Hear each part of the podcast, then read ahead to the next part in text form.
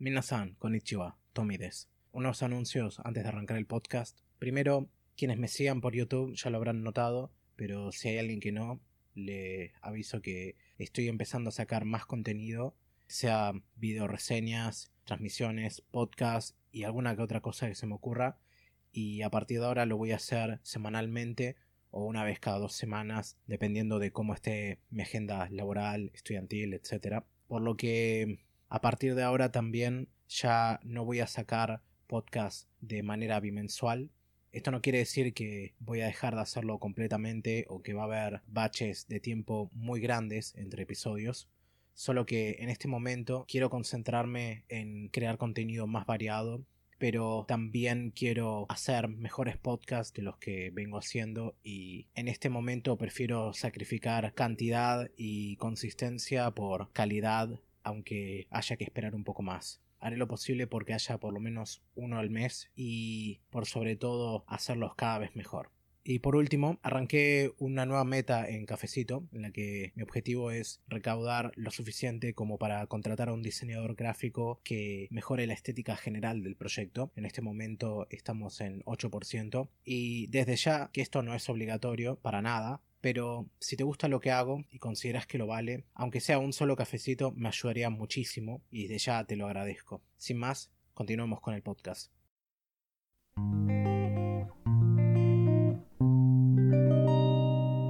Minna-san, ohayo gozaimasu, konnichiwa, konbanwa, dependiendo de dónde estén. Y nos encontramos una vez más en una nueva sesión de Mate y Matcha Podcast. Yo soy Tommy, su anfitrión de siempre, y en esta ocasión me acompaña un viejo amigo que ustedes ya conocerán, pero bueno, no voy a decir demasiado. Le voy a dejar que se presente solo. Buen día a todos. Y qué maravilloso clima que tenemos. ¿Por qué tienen esa cara deprimente? Vayan a adquirir algo de experiencia. Les pondrá una sonrisa en el rostro. Ah, y hola. A partir de ahora ya no soy uno de ustedes. Soy un normie. Lo hice. Conseguí una vida. Oh, miren la hora. Discúlpenme, me tengo que ir al cine con mi novia. El hecho de que haya tirado ahora no soy un ahora soy un normie es es espectacular, la verdad. Así dije, el texto dice normie, o sea, la traducción dice normie. Ya soy, ya soy uno de ustedes, pero dije, no tiene sentido, hay que cambiarlo. Ah, claro, claro. Yo estaba pensando y estaba tratando de hacer memoria de si era así o no. Y es que, bueno, como decís vos, la traducción decía así, pero bueno, no importa. Ah, sí, bueno, es bueno tenerte de vuelta. ¿Qué se siente volver al ruedo? Raro, muy raro. ¿Por qué hay, ¿por qué hay olor a ovo? bueno, sí, es viene con el territorio, ¿qué se le va a hacer? Venir de, del lado que produce al lado que escucha, al lado que produce de vuelta. Hay que experimentar todas las facetas, ¿no? Sí, sí. Eh, ¿Y qué onda? ¿Al final eh, encontraste un podcast que te guste o seguimos en la misma? Ah, no sé. Ah, estoy escuchando acá tanto el, tuyo. Y ah, bien. Por suerte, por Instagram me, seguía estando con la cuenta de Instagram. Entonces, Instagram me anunciaba cuando había muchos likes. Dije, ah, publicó algo. Ah, sí, hay sesión tal día. Listo, ya está. Cierto, cierto. Y es como que. Ah, pará, todavía, todavía, tenés, todavía tenés en la cuenta, digamos. Claro, claro. Nunca me fui. Nunca te fuiste. Estás ahí saboteándome por atrás. Claro. Como dejé la llave ahí para la, de la puerta trasera. Para el hackeo. Ya cuando, cuando tengas un millón de seguidores te voy a secuestrar la cuenta. Imagínate. O te la vendo por atrás. Imagínate un millón de seguidores de Mate y Matcha. Eso es. No sé, imposible. Así lo pienso nada más. Pero bueno, ¿qué se le va a hacer? Tampoco es que hacemos esto por los seguidores. O sea, sí, lo hacemos por los seguidores en cuanto a que queremos hacer los mejores podcasts que puedan escuchar y que podamos hacer con el tiempo y material que tenemos. Ahora por vos, yo lo hago por la guita y por las fiches. por las waifus. Como debe ser. Y bueno, hablando de waifus y riqueza y todo eso, obviamente te traje acá porque necesitaba al viejo experto residente en este tipo de tópicos para hablar de una serie que digamos, viene siendo controversial desde prácticamente su concepción y ha ganado terreno a lo largo de este año con esta adaptación que ha tenido, pasando a ser uno de los animes más populares del momento, para bien y para mal. Además nos quedaba pendiente, dijimos que lo íbamos a ver y nunca lo hicimos. También, va, yo en realidad dije que, que, lo iba a ver y nunca lo vi. Y al principio, honestamente, no tenía el más mínimo interés porque no me importaba cuántas veces me dijesen es el abuelito del Isekai o otro que me diga no inventó, no inventó el Isekai, pero sí impuso los tropos que hoy son objeto de ironía. Sí, claro. Sí. Y eh, aparte, aparte de otras cosas y bueno, de opiniones que no me de las cuales no me fiaba, después de todo lo que viene pasando, vino pasando a lo largo del año y ver que estuvo rankeando alto entre, digamos, comunidades, entre opiniones, entre también ver las opiniones tan opuestas de gente que le encanta y otra gente que le detesta, ambos con razones justificables, y después el hecho de que de ver cómo también algunos youtubers de renombre perdieron la cabeza durante los premios Crunchyroll al ver que esta ah, serie no ganó nada. Nada. Merecía un premio, pero igual son premios Crunchyroll. Sí, sí, olvídate. Porque me imagino que eh, habrá sido una cuestión de prensa más que una cuestión de prestigio, eso. Siempre lo fue. Nunca lo Me refiero a una cuestión de prensa. A veces más obvio, si te das cuenta. No, siempre fue obvio. Fue obvio desde el principio cuando, a ver, ganaban todos los años. Eh, Demon Slayer, Demon Slayer, Ahora eso, pero me refiero a que esta serie en particular es lo suficientemente controvertida como para que le tiraron una nominación por ahí no la ganó y además de todo eso, tipo... Para cómo en su categoría creo que era. También perdió en, su, en la categoría en la que parecía que tenía más chance de ganar también. Pero bueno, sí, ya no hay más misterio que mencionar. No hay más guiño guiño, ni billetín, ni don soborno. Esto es Mushoku Tensei, también conocido como Jobless Reincarnation. O bueno, con su subtítulo Isekai Itara Honkidasu. O Reencarnación en Argentina. ¿Sabías que para interpretar el papel de Rudius Greyrat, Tomoka Saseki tuvo ah. que vivir un día en Argentina? no me sorprende que el autor se haya inspirado en eso. 50% de desempleo. Mirá vos. El autor, para inspirarse, tuvo que hacerse una cuenta de Twitter.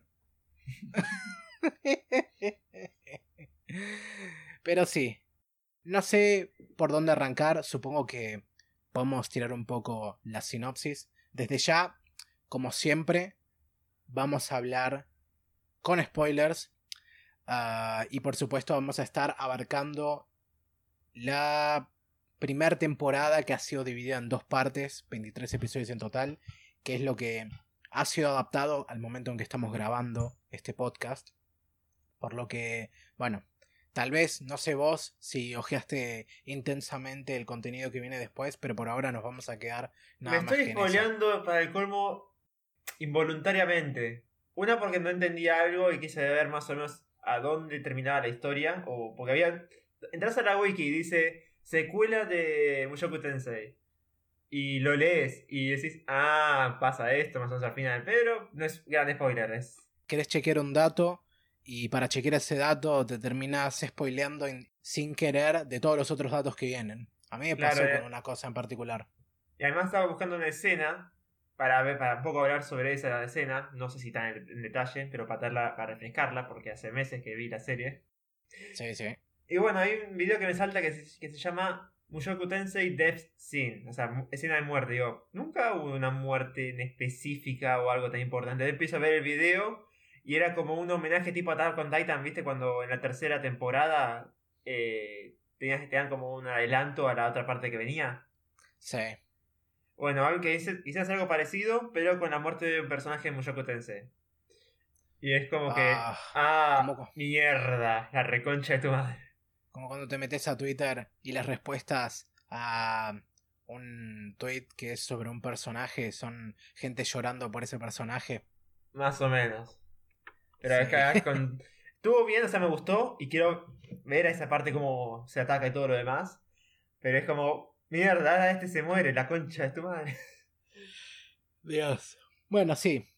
Eh, habiendo avisado esto, otro aviso así de contenido es que vamos a estar discutiendo algunas cosas bastante desagradables porque son pertinentes a la trama y otras cosas así. Así que ya han sido advertidos. Si están acá es porque ya saben por qué es. Así que, bueno, cualquier cosa no nos hacemos responsables de las consecuencias. Así que ya que hablé tanto yo, supongo que queda nada más dar una idea de la sinopsis. Así que podrías arrancar. Virgen de por ahí. 32 años eh, muere y es reencarnado de otro mundo, ya está. No hay mucho más que decir. No, Se no, lo- no, no cuenta contar, decir también Se lo que reencarna como. no sé qué te diga, camión Kun. No, no, no cuenta también decir que reencarna como la persona más jodidamente privilegiada del lugar. No tiene poderes extra más que nada, o sea, no tiene ¿Cómo una que no? Ya, a ver, primero que nada, nace en el seno de una familia con plata, con papás que le quieren mucho, con facha, con el hecho de que mm, viene también con toda la inteligencia y recuerdos de su vida pasada y para colmo es talentoso con la magia, a tal punto de que puede No usarla sé si sin es- encantamientos, que por lo que se ve es una rareza en este mundo. Esperá, a ver. No tiene poderes OP a comparación con otros Isekai. No tiene el poder de reiniciar de cero de Subaru. No tiene. Vale, Kirito no puedo decir nada. No es un, no es un Isekai. No tiene un smartphone recontra OP. No tiene esos poderes típicos de Isekai o que puede crear cualquier arma de. de cosa del orto. Pero Eh, empieza bastante bien. A ver, no, no es un. Todos los protagonistas de Isekai empiezan bien, salvo Subaru, pero. y Kazu. Bueno, pero a ver, este chabón. bien. Este chabón no es un no muerto de Dark Souls que arranca en el asilo y no tiene nada, salvo que tal vez elegiste ser un caballero o un mago. Este, este chabón arranca en el mundo con todos los privilegios básicos que podés tener. Y bueno, la lucha va a venir por otros lados. Claro. No, y además el tema de la magia, creo que la aprendió rápido, más allá que es un nene. O sea, em- empieza de cero realmente. Se recibe de mago a los 5 años. Claro, pero ya es como que el, el nene a esa altura, ya- el pibe ya podía leer, podía entender casi todo. Es lo que te estoy diciendo, es ultra Pero eso- privilegiado. Claro, pero no es el, típico protagonista de Isekai, eso es lo que estoy yendo. No es, no es un tipo reopé ya con el favor de Dios, aunque pa, sí, pero no. Es, es que- es que estoy tratando de argumentar lo contrario. O sea, sí, es bastante OP para el principio. No quiere decir que no tiene momentos en los que tiene que esforzarse, pero es bastante OP todas las cosas que estoy diciendo. O sea, la tuvo muy fácil para arrancar. Está bien, pero digamos, si no tenían memorias de nada, no iba a haber historia porque era básicamente empezar de cero y no tenía, no tenía sentido el hecho de que reencarnara. Si tiene que Bueno, reencarnar, tiene que tener motivo. ¿Cuál- ¿Dónde viste un Isekai en el que el protagonista reencarna sin retener los recuerdos de su vida pasada? Bueno, también yo lo que voy es que es algo del género que no puedes echárselo, que es algo de por sí negativo, pero todo lo demás es nada esfuerzo propio. Y Ah, eso lo que gustó. digo. Lo Más que digo es, ambiente, si quitas todas las otras, si quitas todas las otras cosas, la única ventaja que va a tener al reencarnar es eso, el hecho de que va a tener un montón de conocimiento y experiencia previo para poder usar, pero bueno, con todo el, el horror existencial que eso trae también. Claro. Pero bueno, Ah, en principio sí, lo que dijiste.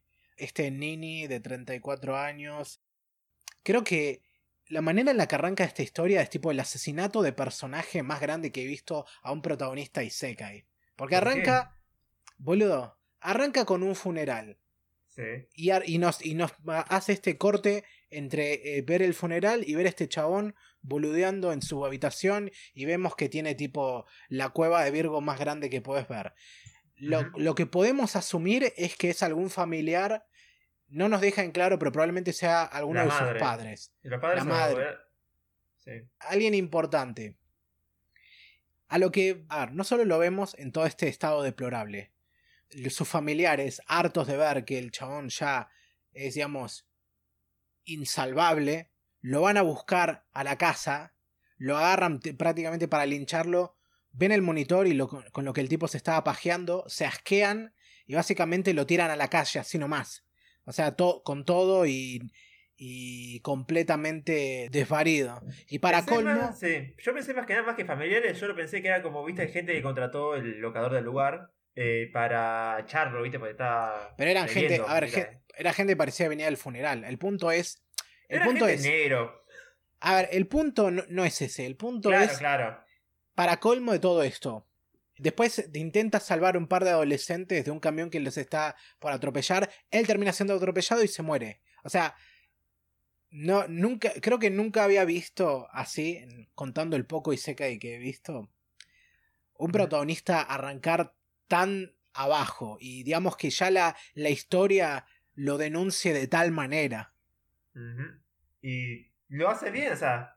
Y con eso va a seguir toda la serie y eso me parece genial. Ah, genial, no, pero. Al fin un Isekai, un Isekai en el que el hecho de reencarnar tiene sentido, nada más. ¿Sentido de qué manera? Eh. Ah, ¿cómo, decir? ¿cómo explicarlo? Todos los Isekai es, más que nada, una fantasía de poder. Vos podés hacer que el personaje no haya reencarnado, directamente haya nacido con esos poderes en esa realidad. Es lo mismo. No tiene sentido el hecho de que esté. que venga de otro mundo. Acá, el sentido es que justamente el pibe tiene todos sus traumas de haber vivido.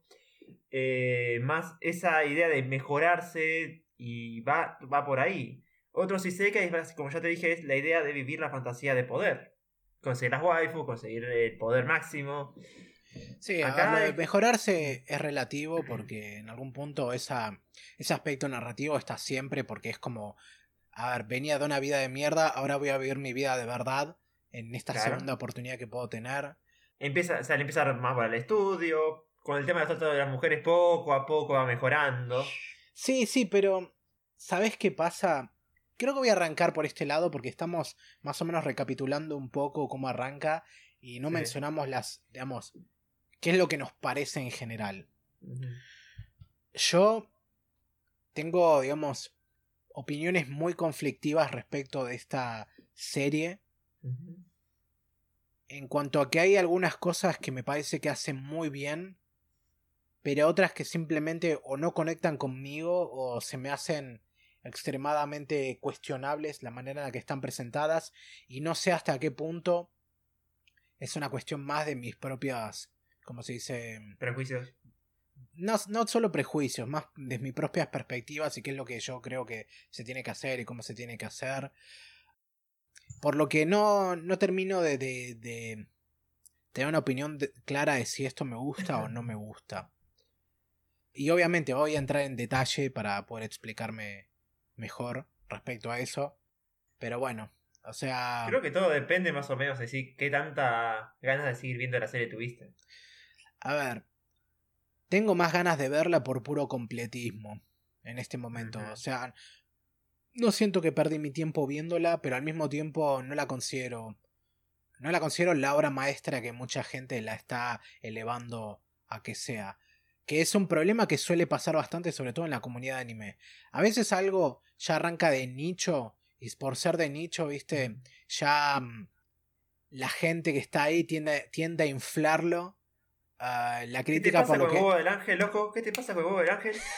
porque cuando pasa eso justamente dar una crítica negativa se hace más difícil acá también se hace difícil dar una crítica negativa porque la opinión es extremadamente polarizada en cuanto a gente que lo considera tipo excelente y otra gente que no y muchos de los argumentos que van por ahí se van respecto a justamente el contenido y cómo se muestran ciertas cosas especialmente respecto a qué actitudes tiene el personaje principal respecto a las mujeres y otras tendencias de- degeneradas que presenta, además de también cómo está cómo se muestra la moral de este mundo.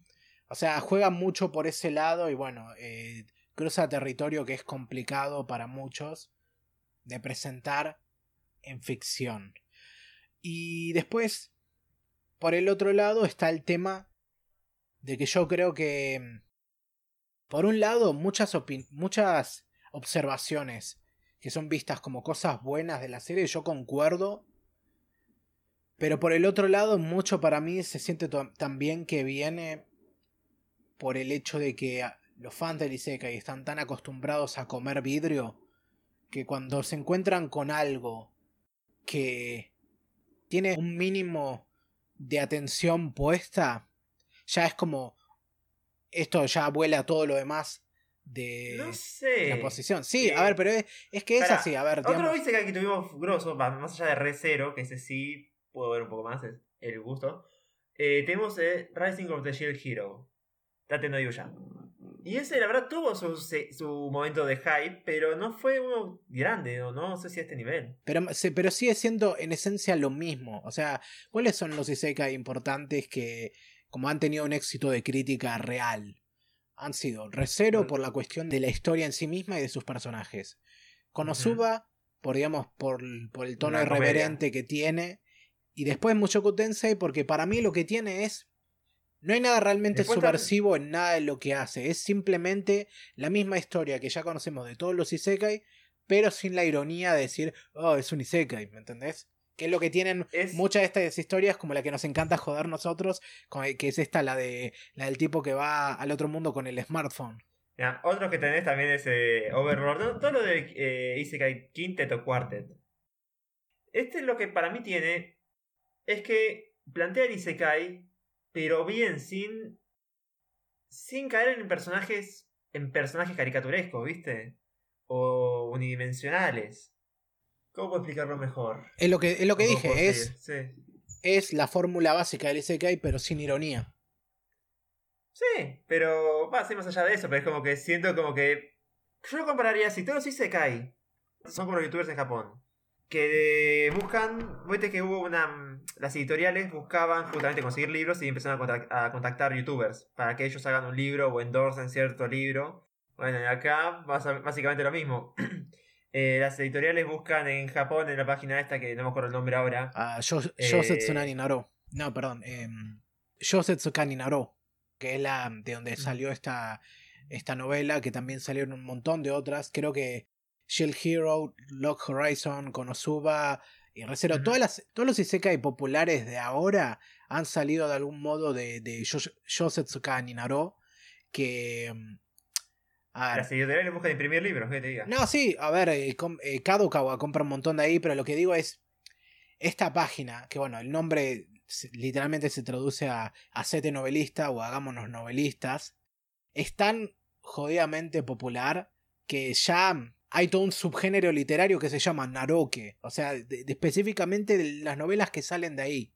Yo me imagino que ese concurso del que habías hablado hace un tiempo, de donde se mandan historias originales para ser serializadas o adaptadas, tuvo el problema este de que tuvieron que prohibir la categoría de Isekai, probablemente por la popularidad que impuso esta otra página. Claro. Bueno, por eso, y como que sacan de ahí y sacaron, y sacaron Mushoku Tensei, Mushoku Tensei tuvo su popularidad y todos empezaron a robar de ahí, más allá los nombres se hicieron parodia porque necesitas que captar gente, viste, como si fuera clickbait, títulos clickbaiteros, eh, yo qué sé, reencarno en otro mundo con mi hermana menor, ponele. Sí, o con mi vieja.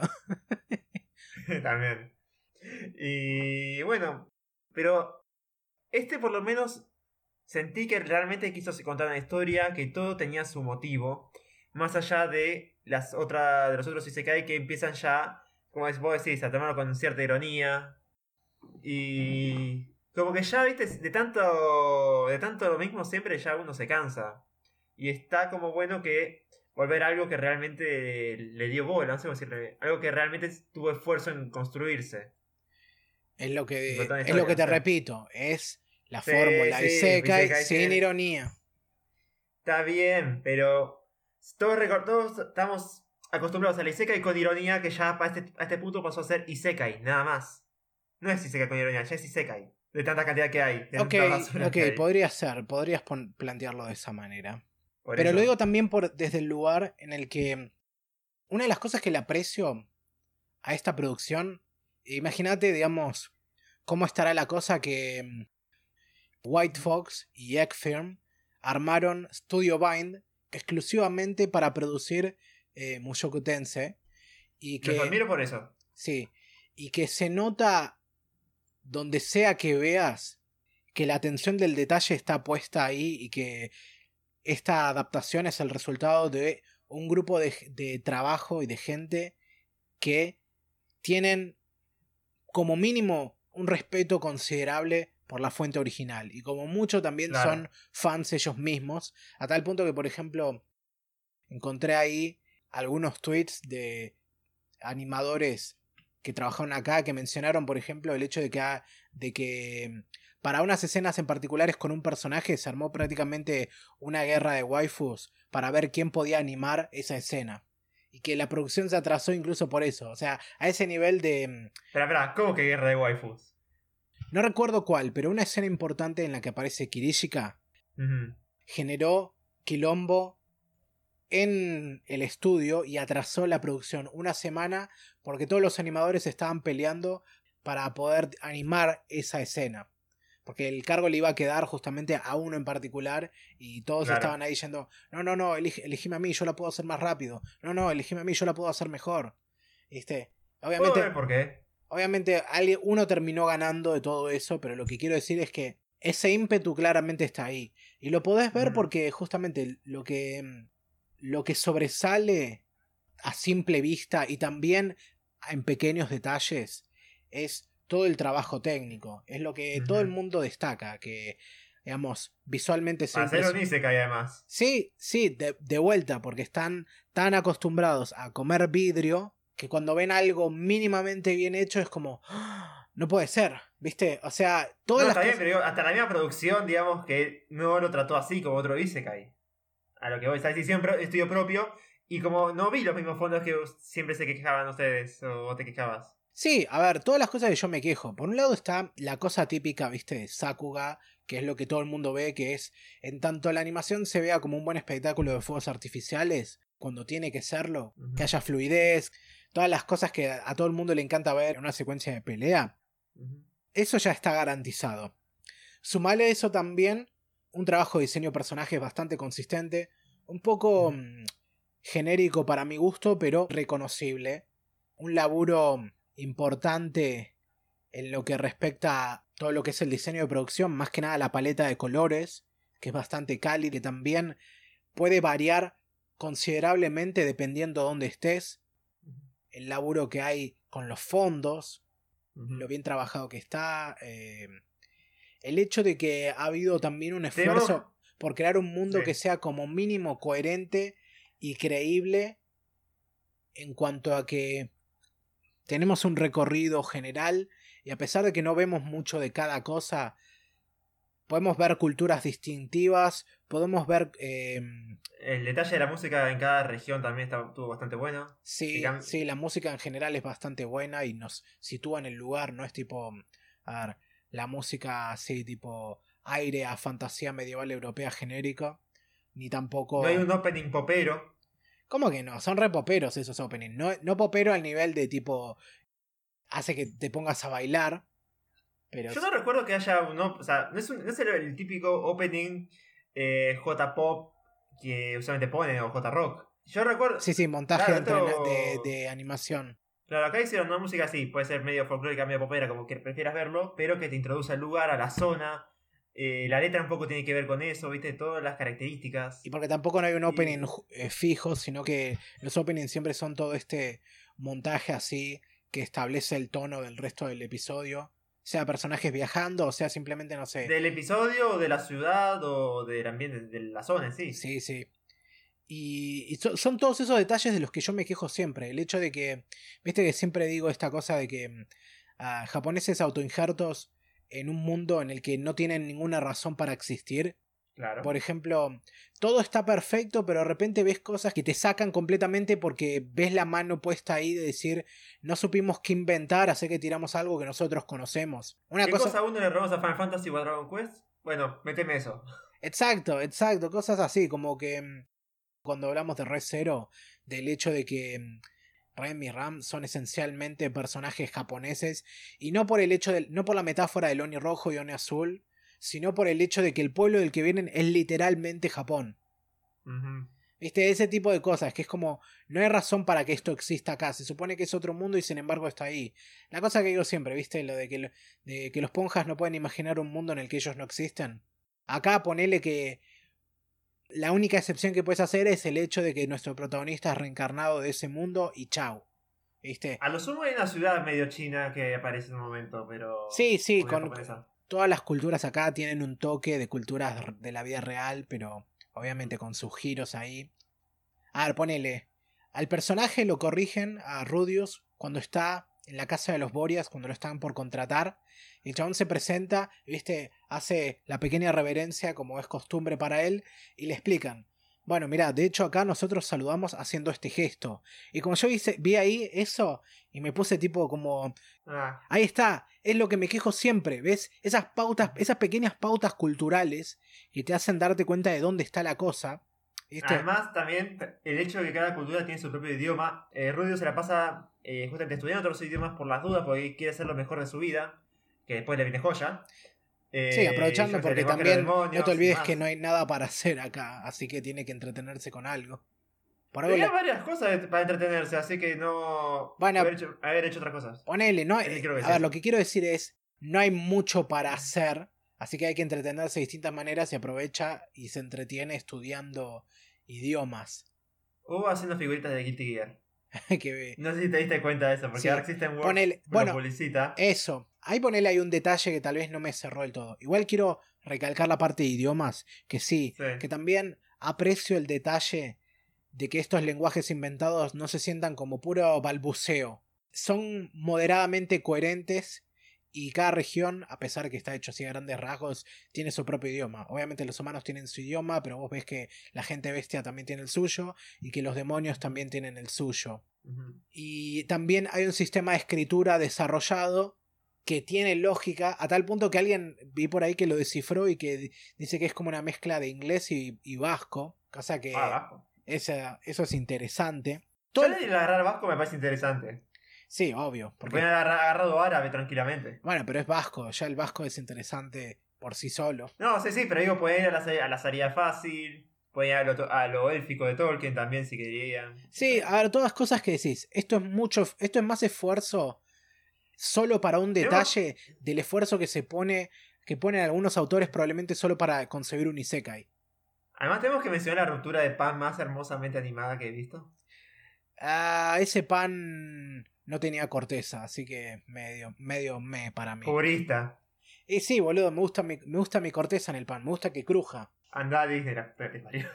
Anda a. Bueno, a lo sumo hay otros tipos de panes que no crujen porque no tienen una corteza así, pero bueno, ese era otro pan. No le pidas mucho a un pueblo medieval también. ¿Cómo que no? O steampunk, no sé. Que voy a, no voy a apreciar el arte culinario de hacer pan en una época en la que no tenías ni siquiera gas. Y tenías No que, sé, y yo tenías que buscar pan, esa levadura Creta- preparando masa madre. Está bien, pero tenía esa. En esa época, el pan tenía cresta. Ah, no, no, digas- no digamos en esa época, porque se supone que esto es un mundo inventado. O sea, no, no hay ninguna Está bien. reminiscencia con el mundo real. Que es una crítica que le, le podemos meter más para adelante. Pero bueno, ¿qué iba a decir? Yo me perdí cuando mencionaba lo de los idiomas. El tema de. Yo te decía un poco el tema de Guilty Gear. Ah, sí, hay un detalle. Bueno, no un detalle porque se vuelve como un aspecto de la trama. Que no me cerró y justamente ese fue como un momento en el que se me fue un poco toda la cosa esta de entender esto como otro mundo. Que es justamente el episodio 9 de la segunda tanda. En el que... ¿De los otakus? Sí, el de los otakus, en el que, viste, todo el tiempo te están tanteando ahí que estas figuras de arcilla en algún momento van a tener alguna presencia importante para algo, porque vemos a, a Rudius ahí haciéndolas desde que viaja a Roa y se instala ahí.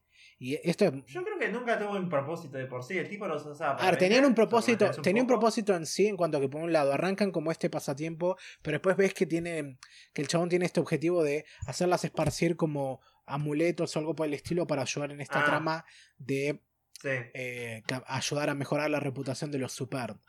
Pero entre medio de esto, justamente la, la figura de, de, de Roxy va a parar por ahí y la termina encontrando de vuelta porque este príncipe de, de este reino que lo tiene secuestrado ahí se lo menciona y no me acuerdo cómo es el contexto en que se lo trae para mostrársela. pero he encontrado una. Creo que es justamente el muñeco de Richardo.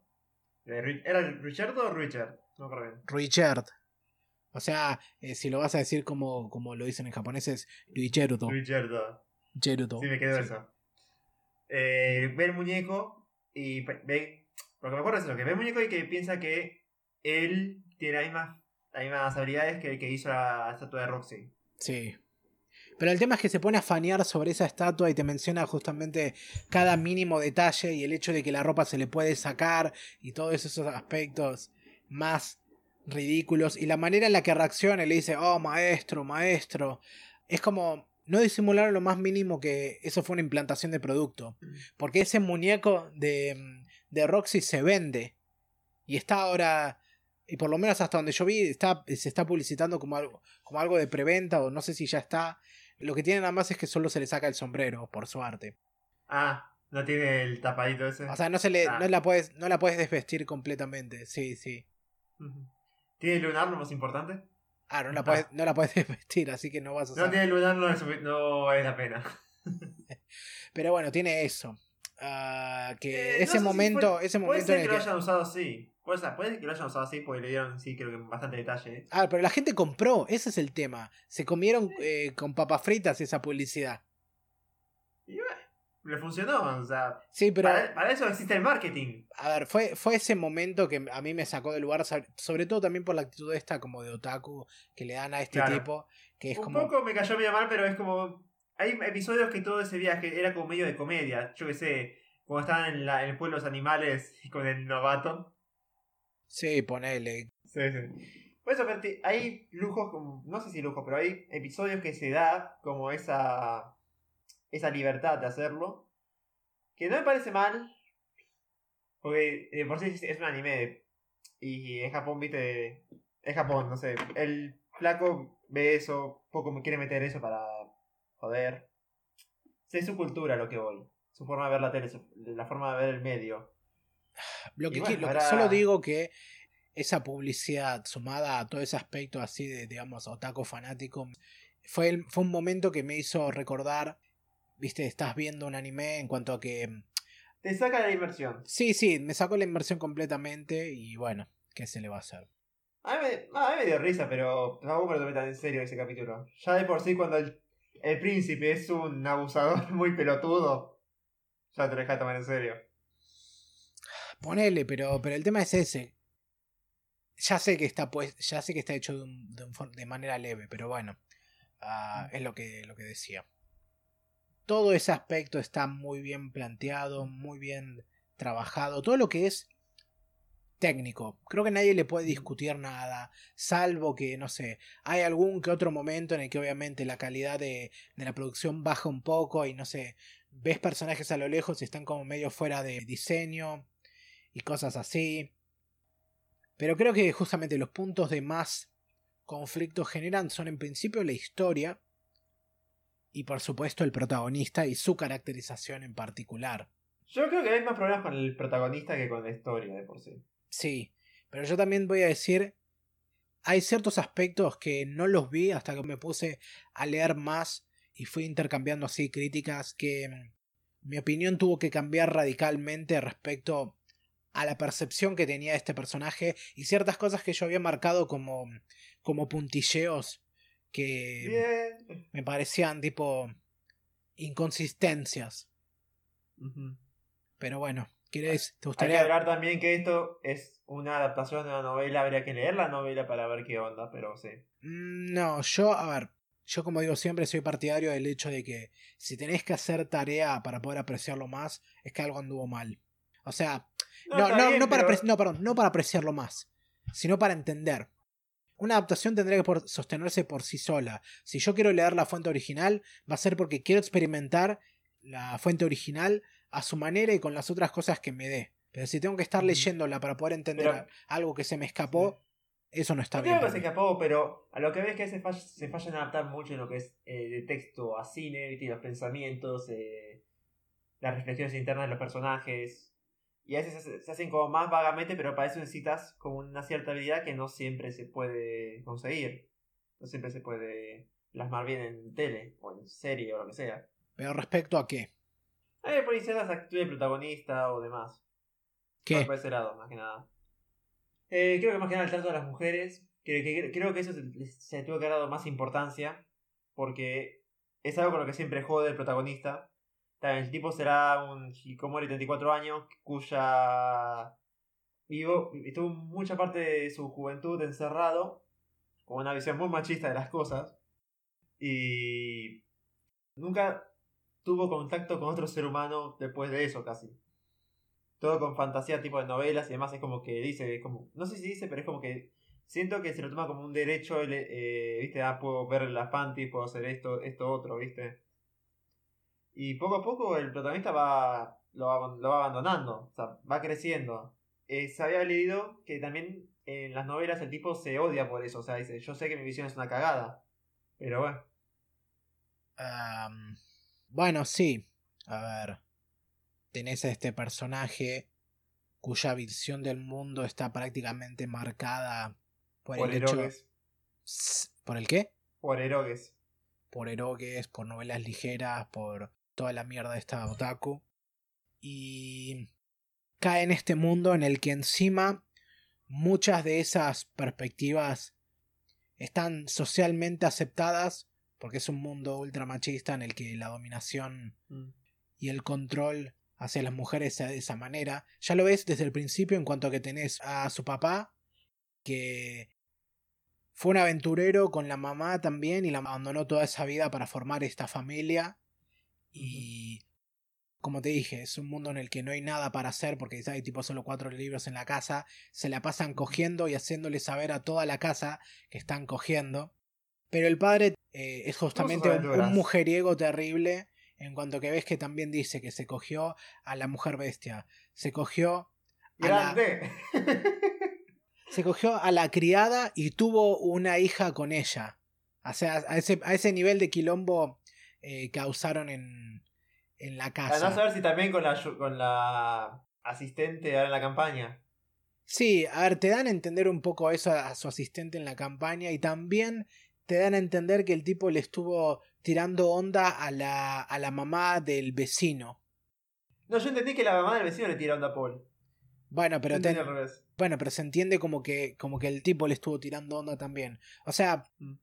es una persona terrible en ese sentido y encima también le pega a su hijo y todas esas cosas y vos ves que es un tipo bastante despreciable por todo esto y por la moral rancia que maneja y todas las actitudes de mierda no le pega al hijo, le pega al hijo después de una crisis. no importa, le pega, ese es el punto. No importa que le pega después de una crisis, el punto es que le pega. Y, le y no le pega tipo, le pega un cachetazo o solo o cualquier cosa así, le pega, le encaja una piña en la cara. Y... No sé, ya esta esa escena me gustó, ¿no? Y encima, no, pero y, escucha, y aparte de todo esto, el, person el protagonista reflexiona sobre todo esto y dice, sí, mi hijo es un sorete, pero lo admiro igual por ser tan fuerte y porque se levanta a todas las minas que quiere. Mm. No es alguien respetable en ese sentido. Pero a tal punto que hasta también ves que dentro de la familia en la que están, que obviamente es una familia poderosa, él es parte de la rama que el resto de la familia no quiere saber nada. Y que dicen que su hermano es aún peor que él. ¿El hermano o era el primo? Pues no, su primo dice que el hermano de Paul es aún peor. Sí, que hay toda una guerra civil. Sí, que están todos en una cosa así de Borias padre, cuando va justamente a lo de los Roa y todo eso, le está explicando que están medio en un, en un quilombo de sucesión y que también los notos de la, de la familia Greyrat son como los parias y el resto no quiere saber nada y por eso justamente le dice, no puede, por una cuestión política, no puede decir que un Borias está protegiendo a un Greyrat, no, a un Notos, perdón, porque sería un quilombo bárbaro. Y bueno, con todo lo que eso trae. Hablamos de también la cuestión política, con cómo se maneja el reino ahí, o cómo se maneja todo en la ciudad de Roak. Vemos cuando va a la mansión y lo contratan para educar a su prima segunda, que es también la Loli Tsundere de turno. Y eso es, ese es tipo otro saco de mierda del que vamos a tener que hablar. Pero la política interna está toda planteada desde ese lugar. Es todo muy. A ver, si lo tenemos que resumir, es todo muy Game of Thrones en ese sentido. Mm. Que bueno, Game of Thrones obviamente toma inspiración de cosas de la vida real, pero, pero lo que quiero decir es. La parte política está trabajada desde ese lugar y las relaciones de poder que se establecen van mucho por ese lado. El tema, lo que dije, el sometimiento de las mujeres y también de las razas que se supone que son minorías en ese sentido, porque por ejemplo vemos que todo lo que tiene que ver con la gente bestia siempre es porque o están en, una situación de servidumbre o son secuestrados para tráfico de personas. O sea, de hecho, justamente los Borias tienen toda, digamos, toda la gente que trabaja de siervos son justamente eh, mujeres bestia. Y en una escena justamente vemos que el abuelo se está agachando a una así como si nada. Porque por supuesto, es el rey. Abuelo, es, el que tiene el, es el que tiene el poder y chao. Y todo tiene. Justamente tiene rey, sentido. sí. y tiene sentido que así sea, porque justamente siendo que es un mundo en el que este tipo de personas existen, tiene sentido de que haya gente que tenga ese fetiche. No, y me quedé ahí pensando de que no me acuerdo si ellos eran los, los que compraban eh, sirvientas justamente para sacarlos de la esclavitud o no me acuerdo si era porque o ellos eran los que como la generaban, no me acuerdo bien. Total eso nunca Y iba- probablemente la generan en, en realidad. O, o son, bueno, No me acuerdo. Sí. o son cómplices de eso también. Pero bueno, no. Es lo que me quedó ahí. Sí. O sea, me quedó lo de Paul, más que nada. O sea, en todo el tema de la familia Greyrat, no me acuerdo si era primo segundo, no sé, ya tengo que, tendría que retomarlo a ver qué onda. Sí, son Pero, primos segundos. No sé. Yo creo que. O sea, yo no entiendo más que nada a Paul por lo que hizo con Rudy, pero bueno. seguimos con nadie es santo. Eh, La situación, la situación que estaban viviendo era una mierda, pero bueno. Es otra sociedad, otros valores, etcétera. Sí, a ver, el, el punto es que podemos ponernos de acuerdo en que objetivamente hablando no deberías pegarle a un nene. No, y todos se lo recalcan.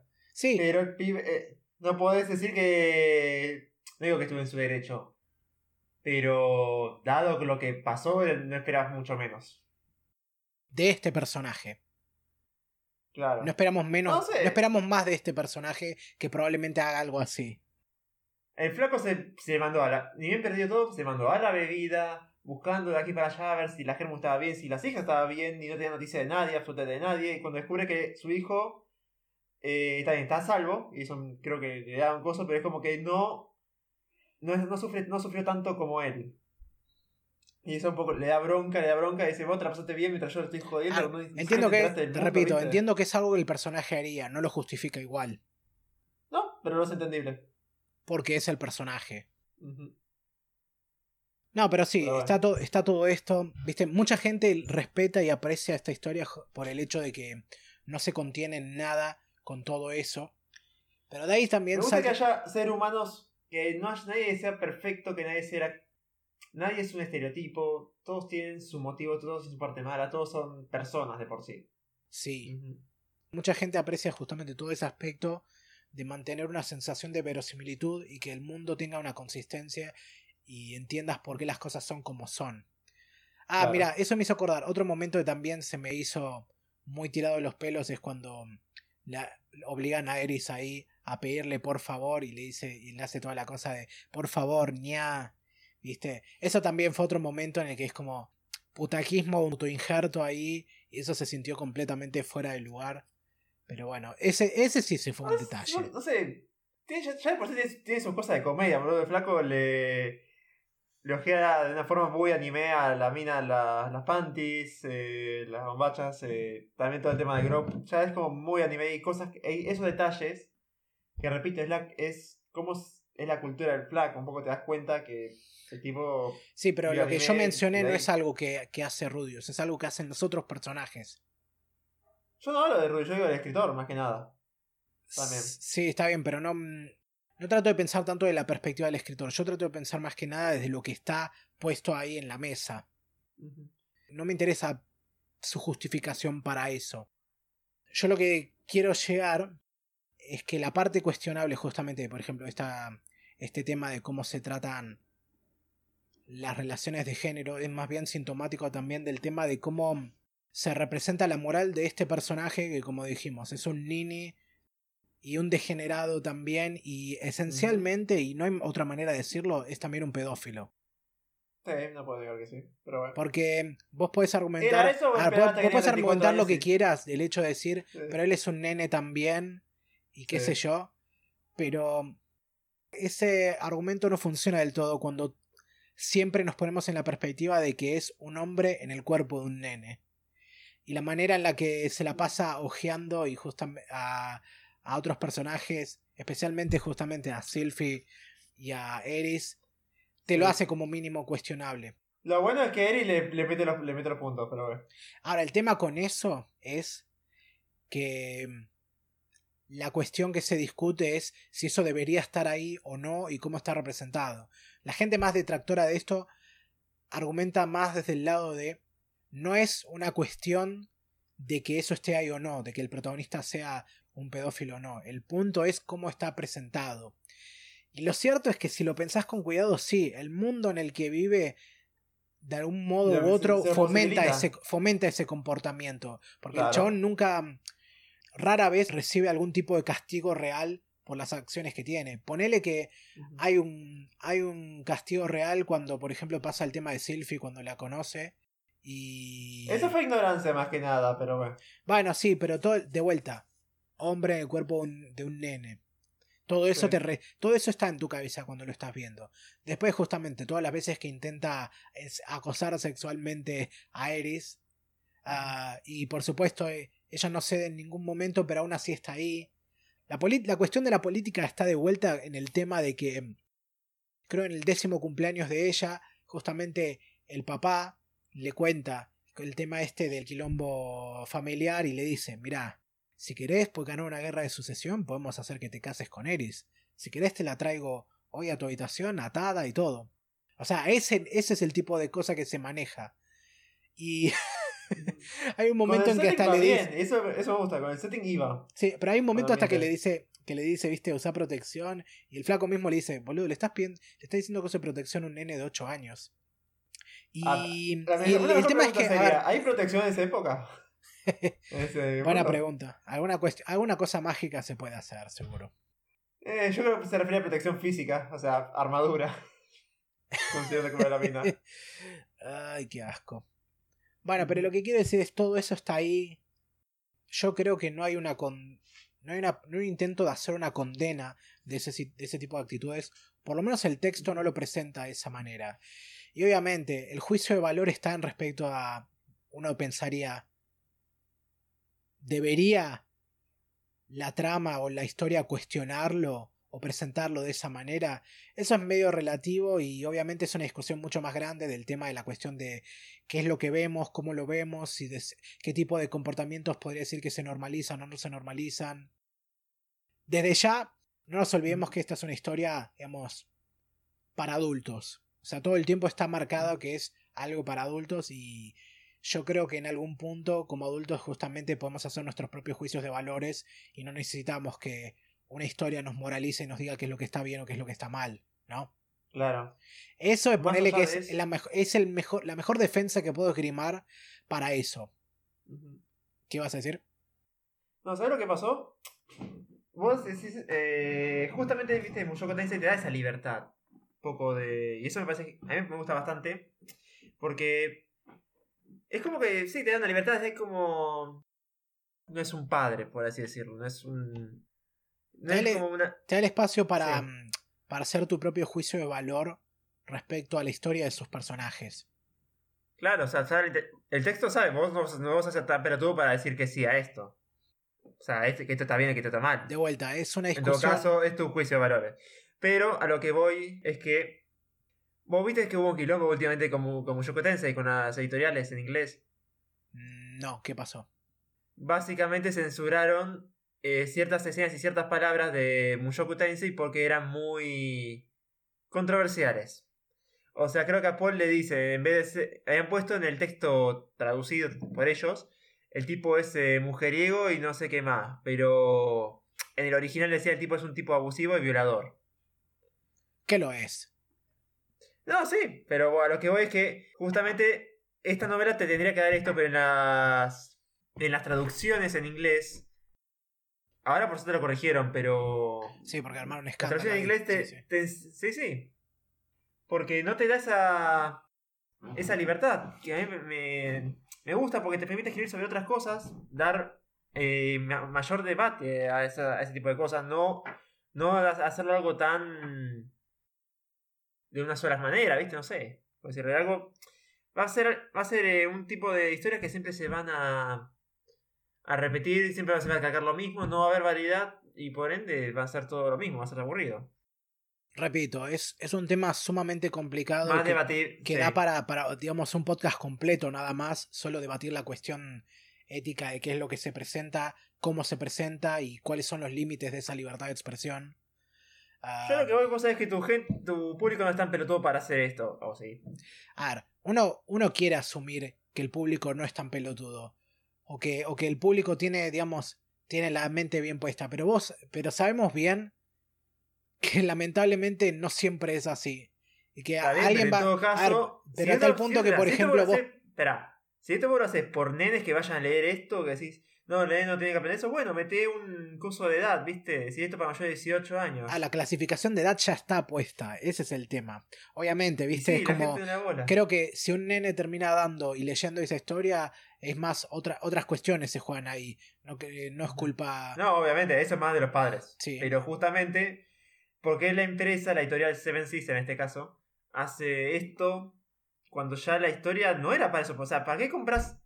Lo mismo que pasó con Crunchyroll, con eh, Ograph Animation, con Rewi- Interspecies Reviewers. ¿Por qué me censuras esto si vos sabés lo que era? O sea, Bueno, para mí, me pa- a mí parece que no sabían que. En ese caso, me parece que no sabían que era lo, lo que estaban. flor de pelotudos que no hicieron su investigación. Y bueno, a ver, nos estamos metiendo en otro tema extremadamente complicado y en este, en este caso es la cuestión del intercambio cultural respecto a las diferencias de valores que se presentan respecto a que una empresa promueva un trabajo que tiene cierta postura y, cier- y muestra ciertas cosas y otra empresa que viene de otra cultura con otros valores y lo presenta de otra manera. Y toda la cuestión del globalismo que hay detrás de eso y bueno, qué tanto control tienen estas empresas sobre la expresión artística de vuelta, mucho, muy, muy complicado. Yo te digo, yo, yo durante una buena, una buena parte del tiempo estaba justamente de ese lado, de decir, esta historia nos está presentando estos personajes depravados y trata, y trata justamente su perversión como algo cómico, o como algo de lo que hay que reírse, o incluso en un punto como algo también emotivo.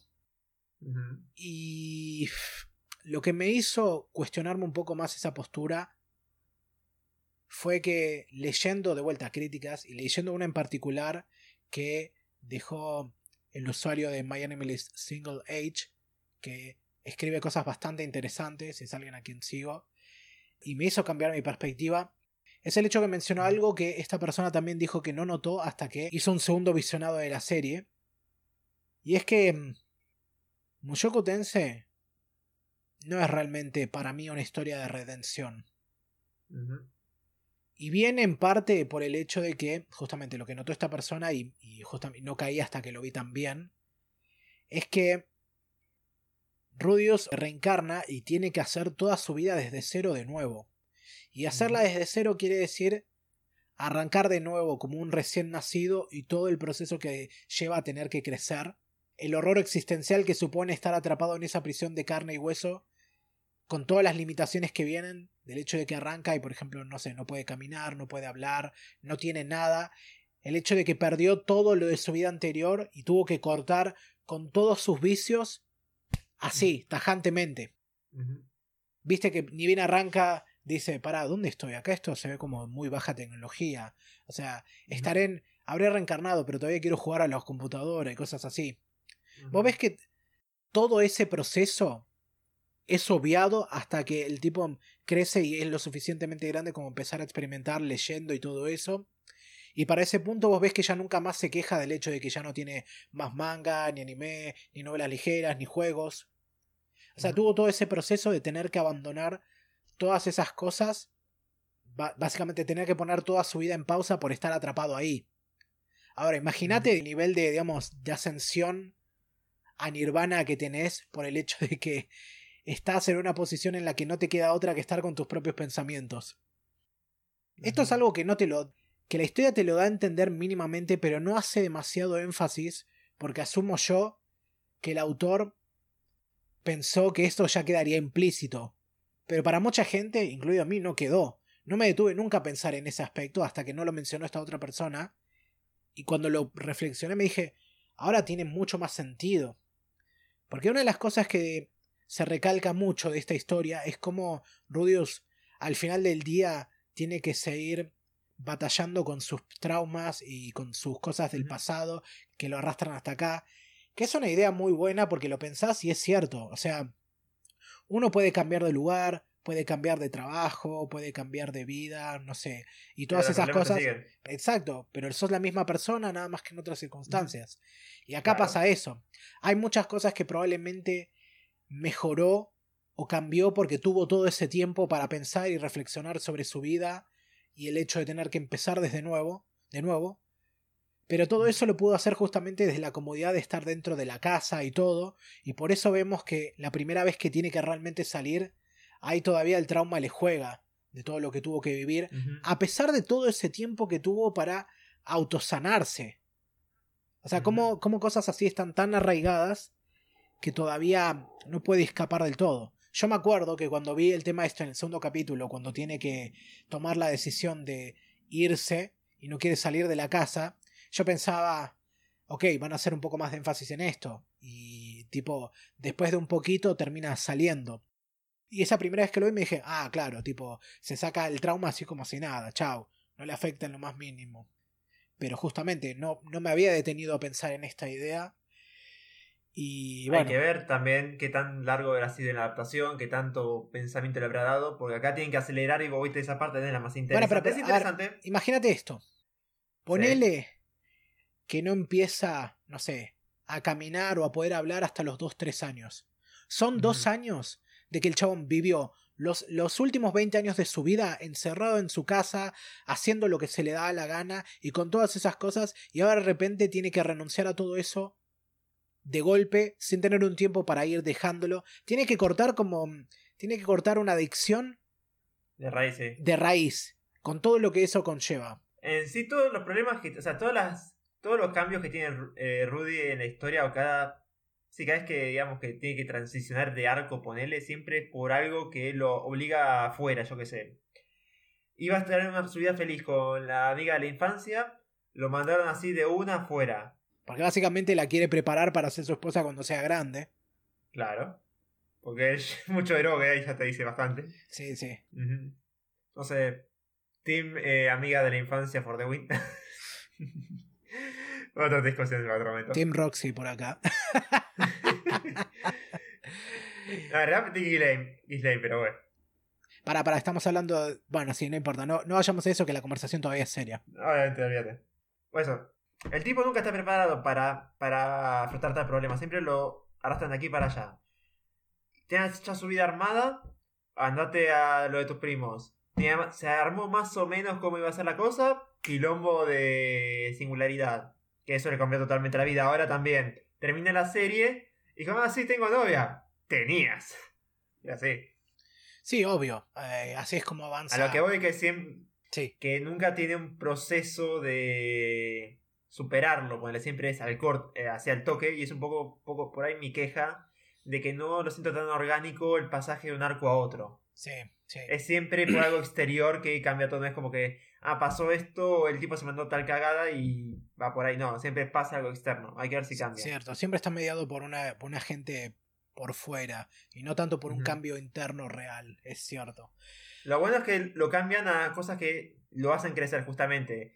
Ah, vos tenías esta visión de la mujer, bueno, te mandamos con una que no es tan sumisa que digamos. La mandan con Eris, que le, mete putadas cada, vez que, se quiere propasar. Sí, sí. ¿Sos medio mimado o decís, ¿se te da esto la vista? Bueno, ahora no. Singularidad. Vos Y decís ahí que el, como que más o menos se va armando, ¿viste? el Va creciendo otra vez esas cosas. el incidente del mana es, fue una singularidad. Algo así, no me acuerdo bien del nombre. Yo lo tenía como singularidad o algo así. Sí, nunca. Es una cosa que, viste, aparece y me pregunto si en algún momento de la historia se va a explicar, pero es como que. Seguramente lo tenga, porque creo que va a haber más adelante. O sea, te dan. Lo que, lo que van haciendo con cada arco es como agrandar el, mundo. En especial este último arco, te dieron un, pa- un pantallazo a todo el mundo en general. Sí, sí, obvio. eh, vimos un montón de cosas y se, se caminó por un montón de tierras y todo eso, pero la cosa Te es. están dando todo el lore de uno sin tanta. ¿Cómo decirlo? Sin tanta explicación, ¿cómo era? Sin. Sin no tanta. sé, Sin tanto. ¿Cómo se llama? Sin tanta ex- Exposición. exposición. Eso, sí. claro. Sin tanta exposición. Y también te presenta, digamos, al villano, ponele entre comillas, que no sabemos qué, carajo va a ser Orsted. Pero por eso ya presentó poco a poco qué se va a armar después. Y Sí, me gusta sí. que se tome ese tiempo, la verdad. Sí, no obvio. tan espero que, espero que alguna de esas preguntas se, sean res- respondidas eventualmente. Pero sí. O sea, por, lo, por sobre todo es eso. Tenemos personaje rancio en un mundo rancio. Y el tema este que te dije, de toda esta cosa de cómo tener que empezar de nuevo, le forzó a hacer un montón de cambios. Y a pesar de todos esos cambios que tuvo que hacer, aún sigue arrastrando un montón de cosas. Me hizo reconsiderar muchas de las críticas que ya tenía y cosas que me parecían inconsistencias.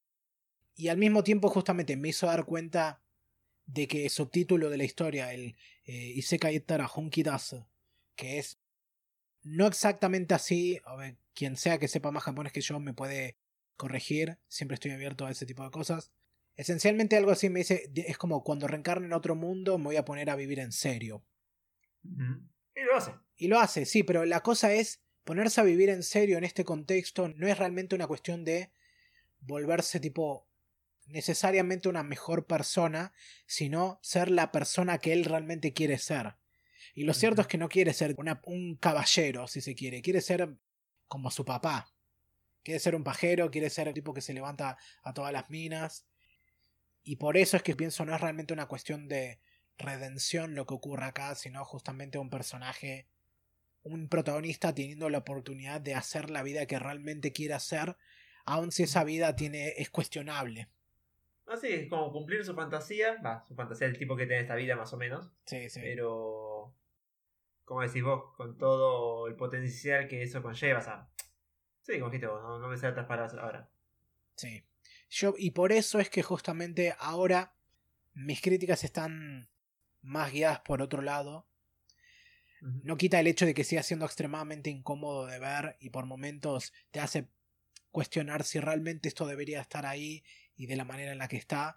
Pero ahora puedo entender un poco más y de vuelta puedo emitir mi propio juicio de valor.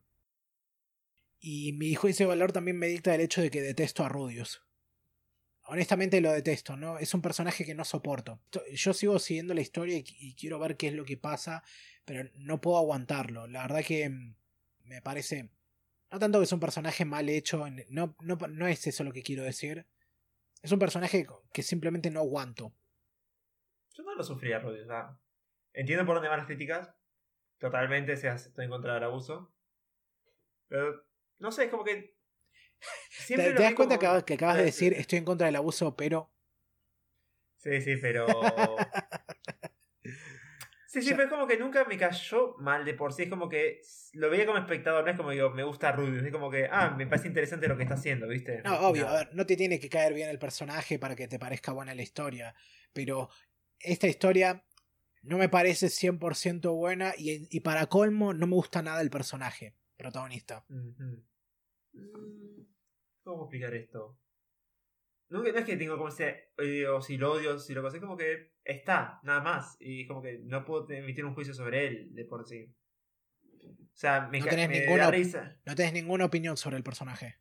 O sea, en el momento de comedia sí me, da- me dan risa, porque digo, no puede ser tan hijo de puta. Y, pero siempre me dio. Eso para mí se va a hacer un poco el humor negro, pero bueno. No sé, son cosas que de por sí ya un poco el anime siempre lo tuvo marcado. eh, un poco el tema del humor. No sé. No es un juicio que tenga. No, tengo un juicio hecho de por sí. Me da lástima, sinceramente, la vida que tuvo y lo demás. O sea, lo entiendo, no lo justifico, pero entiendo el personaje, o sea, empatizo. O sea, es como que, digo, así pobre, viste, todos los problemas más porque obviamente es el protagonista y vas viendo su vida y todo lo que va haciendo. Cuando fue todo el tema del viejo, la, la verdad es como que me gustó mucho esa parte, cuando se reencuentra. Pero de por sí, digamos, como que nunca... No tengo, no, puedo decir si me gusta o no Rubius. O sea, me, me gusta como pers sí, como personaje, pero no digamos que como... No digamos que estoy de acuerdo con él 100%. Ok. Lo digo porque por lo demás, la verdad que prácticamente todos los personajes a su alrededor me parecen más, más interesantes que él, o por lo menos más entretenidos de ver. A ver, el crecimiento de Eris como persona me parece mucho más interesante de ver. También todo el conflicto interno que carga Richard es mucho más llamativo también. Es un personaje bastante complicado por ese lado. Igual, siento que lo dejaron como medio de lado a Richard en parte en la segunda temporada. Sí, en la segunda temporada la mayor parte del tiempo casi que está pintado y eso es una de las cosas que más me, me molestó. El hecho de que... ese Tiene que superar ese dilema, no sé si lo llega a superar, todo ese tema de, ah, sos malo, te mato. Pero el hecho de que la mayor parte del tiempo el, el- el tipo está ahí casi como un mueble que lo sigue. Eh, que to- toda la cosa importante justamente de todo este cambio que tiene que hacer casi que queda a un lado y es peor por el hecho de que seguimos principalmente el viaje de ellos tres. Y- Más que un poco el dios se lo dice, tienes que ayudar a esta, a esta persona y, vas a- y no digamos a salvarte, pero es como que es tu deber. Sí, sí, todas esas cosas. y ayudar a que, viste, a que él mejore su visión del mundo, ayudar a que recupere su... La raza recupere su buen nombre.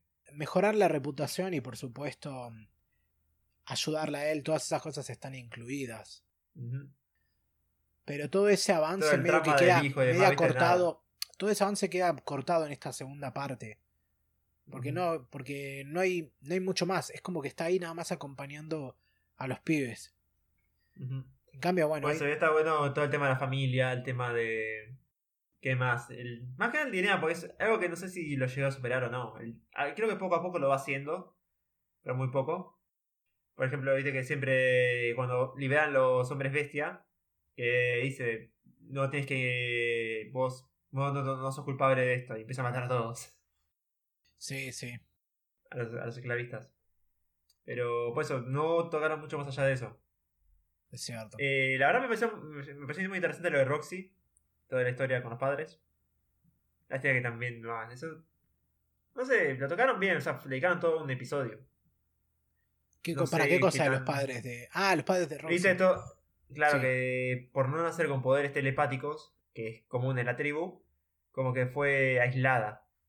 No, los sí, padres la, hay- la requerían a pesar de eso y. Hay un intento de, de darle más carácter a Roxy también, porque justamente arranca ahí como la profesora Loli, cual la cual también es objeto de deseo de Rudy, a tal punto que también le roba la ropa interior y la, la guarda como si fuera una reliquia y todas esas cosas eh, de vuelta asquerosas que hace Rudy.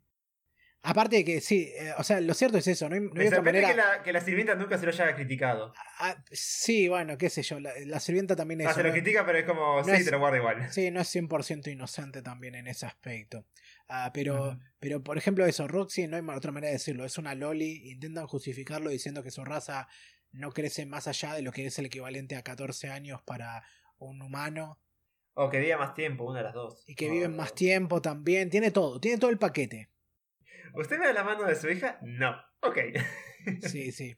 Y bueno, y justamente también la ponen en ese plano más sexualizado también cuando la ves que se está pajeando detrás de, en la puerta de la habitación de los padres y todas esas cosas que es como es lo que le queda en la mente a todo el mundo. Todos se estaban pajeando y tenías a la sirvienta, tenías a, Ro- Roxy, no me sorprende que Rudy también. Sí, obvio, obvio. Y no, no sé cuánto más puedo decir sobre Roxy como personaje simplemente porque claro que tiene sus momentos, toda esta cosa de que sale también en busca de, de Rudy y se cruza con él en la ciudad portuaria. En realidad no, está justo al mismo tiempo en esa ciudad y no se cruza nunca con él, que tiene todo este, todo este, tiene este grupo también de, de aventura, el hecho de que vuelve al pueblo y bueno, lo que dijiste vos, todo este momento de reconexión que tiene y la cosa esta de por qué se fue. Hay que decir que tenés una historia también completa. es Los primeros 6, 4 volúmenes de una serie de 24, ponele. Sí, estamos, 26. digamos, el primer sexto de esta historia, si se quiere. Claro. O sea, falta como... Eh, hay que ver si más adelante tendrá más desarrollo, si no. No es, es un personaje que también. Aún así está buscando. Está yendo a buscar a la. A la Germu de Paul, a Zenith. Así que hay que ver qué más pasa. También está con la. digamos con su anti- antítesis en el viaje. No me acuerdo el nombre de la elfa ahora, pero bueno. Me sorprendió eso de una elfa, pero bueno. Sí, el, el tropo de la elfa trola sigue ahí. No, siempre, usualmente las elfas son puritanas, pero sí son re No sé, en- sensuales. En los, Eróticas. doj- en los dojin siempre veo que las, las retratan así. Así de. La- De tipo que, de que no pueden, sí, de tipo que no pueden evitar desear vergas humanas. No, yo todo lo contrario. o- yo siempre veo que es o la versión abuso o. Sí, en parte hay uno, dos o tres que son así, pero siempre es como soy re pura, ¿viste? No, no puedo hacer esto hasta que. Ay, sí, me encanta. La versión Trollkin de vuelta, Ponele. donde no existe el sexo. Y luego, si les gusta, se vuelven eh, elfos negros. Bueno, está bien, vamos a ver dónde, está- dónde- cuáles son tus fuentes para decir eso, pero bueno. No sé, depende del universo. El universo que hay ahí, pero. Usualmente pasa ese tipo de cosas. Es como, oh no, los elfos negros están corrompidos porque les gusta coger y nosotros no, no nos gusta, nos gusta jugar ajedrez. Sí. ¿Sabes? Otra cosa que también me acordé que le hace, hace muy OP a Rudius es el hecho de que lo acompaña el dios humano. Que mientras más ves, más te das cuenta de que realmente no es un. Tal vez no es realmente un dios humano y no está. Y no está protegiendo del todo a Rudius ahí, pero. Y, y tiene algún plan Hay que por ver cuál es su detrás. agenda. Sí, ¿Cuál es su obviamente, agenda? tiene una agenda aparte, pero siempre que, que está ahí, ayuda de algún modo a Rudius. Le dice que cambie por comida ahí un ojo para poder mirar eh, a- al futuro. Este que es el que le da Kirishika. Le, va, no perdió el ojo, le dio un ojo mejorado. mejor No, sí, justamente lo que estoy diciendo, le da un ojo mejor. Cosa Sí. que viene justo perfecto porque estaba a punto de ser superado físicamente por Eris y ahora tiene otra cosa más con la que ser mejor que ella. Sí, eso un poco no me copó del todo. Pero. Bueno, la trama tiene que seguir, ¿no? Sí, supongo. Pero me gustó el personaje de Kirishika. Más como estaba animado. Sí, puede ser, puede ser. Después, por lo demás, si hablamos en términos de qué es lo que queda de historia, como bien dijiste, digamos, tenés el. Tenés cómo se va atando todo en los últimos episodios, cuando van por el paso ese de montaña y se encuentran con Orsted, que saca ahí más información que va a ver hasta dónde hay que, va a haber que llegar. El hecho de que menciona el dios humano y eso le, le lleva a atacar y es tan fuerte que ni Richard le puede contra él. Ah, Yo lo que no entendía, y un poco no, que no me cerró del todo, es el tema de la orden de poder que tienen. Si esos son dioses o son gente aprendiz de ese dios o son habilidades, ¿viste? Es el dios de la técnica, que es lo más raro que me- no entendía. aún, Todas cosas que se mencionan pero nunca se indagan del todo. El hecho de que es instado ahí para curarlo antes de que se muera. Y me hizo mucho ruido justamente que su acompañante se, se llamase Nana Hoshi. Porque me dije, para, un personaje con un nombre claramente japonés. Y obviamente quise investigar un poco para ver de qué se bueno. Siete trataba. estrellas. ¿Eh? Siete estrellas. Sí, sí, pero mm, quise investigar un poco para ver de qué se trataba y me spoileé de un aspecto que, bueno, va a resolverse más adelante. Pero bueno, No puedes, no puedes buscar nada de la serie, es lo peor. sí, no puedes buscar nada. Y bueno, todo eso. Eso termina calando. Esa experiencia termina calando fuerte en lo que les queda. Porque llegan de vuelta ahí a la villa. Y ven que no quedó nada. Que está todo completamente destruido. Y tienen que Todo partir el ahí. tema queda- político también. Sí, sí, queda, queda nada más un campamento de refugiados donde estaba la ciudad. Y medio que se reencuentran. El reino de Eri se hizo pelota o hay un quilombo también por tema de... Hay que ver después. Sí, sí, sí. No, Y sí, esto- sí, pero tenías la ciudad, tenías el pueblo de Rudio, que nada que ver con eso. y está totalmente hecho mierda. Sí, Eh, y después tenés eh, la ciudad de Eris, que debe estar pasando por una transición de poder terrible. sí. Que ves que a Sauro lo decapitan. Y después a Philip y a la otra, chau. Dijeron que simplemente murieron. Claro, hay que ver si En realmente fue no. En circunstancias extrañas. Sí. ¿Quién lo había dicho? El mayordomo. Sí, sí, el tipo que lleva los papeles. Claro, claro. Eso ¿Qué? dio raro, porque Philip, no, no sé, no le vi tanto uso de esos personajes, a Philip y a... No recuerdo el nombre de la otra. Sí, A no, es- no, Helga era un nombre alemán. no mucho más que justamente tirar ahí la de la del bastón que le regalan y todo eso. Pero este anteúltimo episodio viene, creo que probablemente es el momento más controvertido, que es cuando Rudy finalmente la pone y justo con su prima segunda y bueno, él tiene 13, ella tiene 15, está bien, pero de vuelta, hombre en el cuerpo de un nene y toda la y más él se rehusó. Tuvo su, Se rehusó. nada más. se rehusó simplemente porque por una vez en su vida pudo leer la atmósfera y darse cuenta de que estaba en una situación en la que Eris estaba muy vulnerable emocionalmente por todo lo que le había pasado y él se por un por una vez dice ok no me puedo aventajar de esto tengo que dar un paso atrás pero ella lo convence porque le dice de vuelta ña. Y ahí es donde Son queda la palabras muy poderosas, chicos. No sé, no sé, es como. No sé si esto lo están planteando como. como la culminación de todo, porque de algún modo también la, toda la escena está tratada con un tono así como medio triste, como que es tipo el resultado justamente de toda una, una serie de eventos desafortunados, y que los personajes están también en un punto muy bajo, y bueno, y qué sé yo, y que por una vez también bajan las defensas de todo eso. Pero si hablamos de escenas así, creo que es mucho más interesante que esa, la escena previa que tuvieron, que es cuando Rudy cumple 10 y justamente hay medio que, que Eris cae también para tantearlo en su habitación. Y ves como la, todas las defensas de los personajes caen. Este, este pibe que se hace todo el tiempo el superado porque es súper inteligente, viene de otro mundo y es un genio a los 10 años, ahora está com- como un completo novato por ser el, digamos, el Virgo que es y está con todo este sobrepensamiento de decir, no, ¿para qué estoy haciendo? Esto es una trampa, si, si me mando me van a echar, si no me mando también me van a echar porque quieren que me case con ella, ¿viste? Y, no todo sabe. eso, y todo eso está tratado muy bien, es muy... es puro lolicon que estás viendo, pero está tratado con la, digamos... Por lo menos no se va a quedar solamente en Lolicon, va a, va a seguir más adelante la historia. No, no, y no, pero por sobre todo eso, digamos, baja las defensas de los personajes y los hace ver, digamos, como los virgos completamente torpes que son. Claro. Eso les da más profundidad a sus personajes. Y es, a ver, y, so- y sobre todo, y por sobre todo lo que lo hace también más, más intenso es que, ¿dónde he visto un Isekai que trate con ese grado de cuidado la cuestión del sexo? Ni siquiera, a No, ver, sexo- boludo, hay, No, no, nosotros somos puritanos, no pueden, no pueden tener relaciones hasta después, sí. hay com- animes completos que son sobre sexo que no tratan la cuestión con este grado de mm, cuidado. Se llaman no ser pajeros, o no, o que no sean hentai.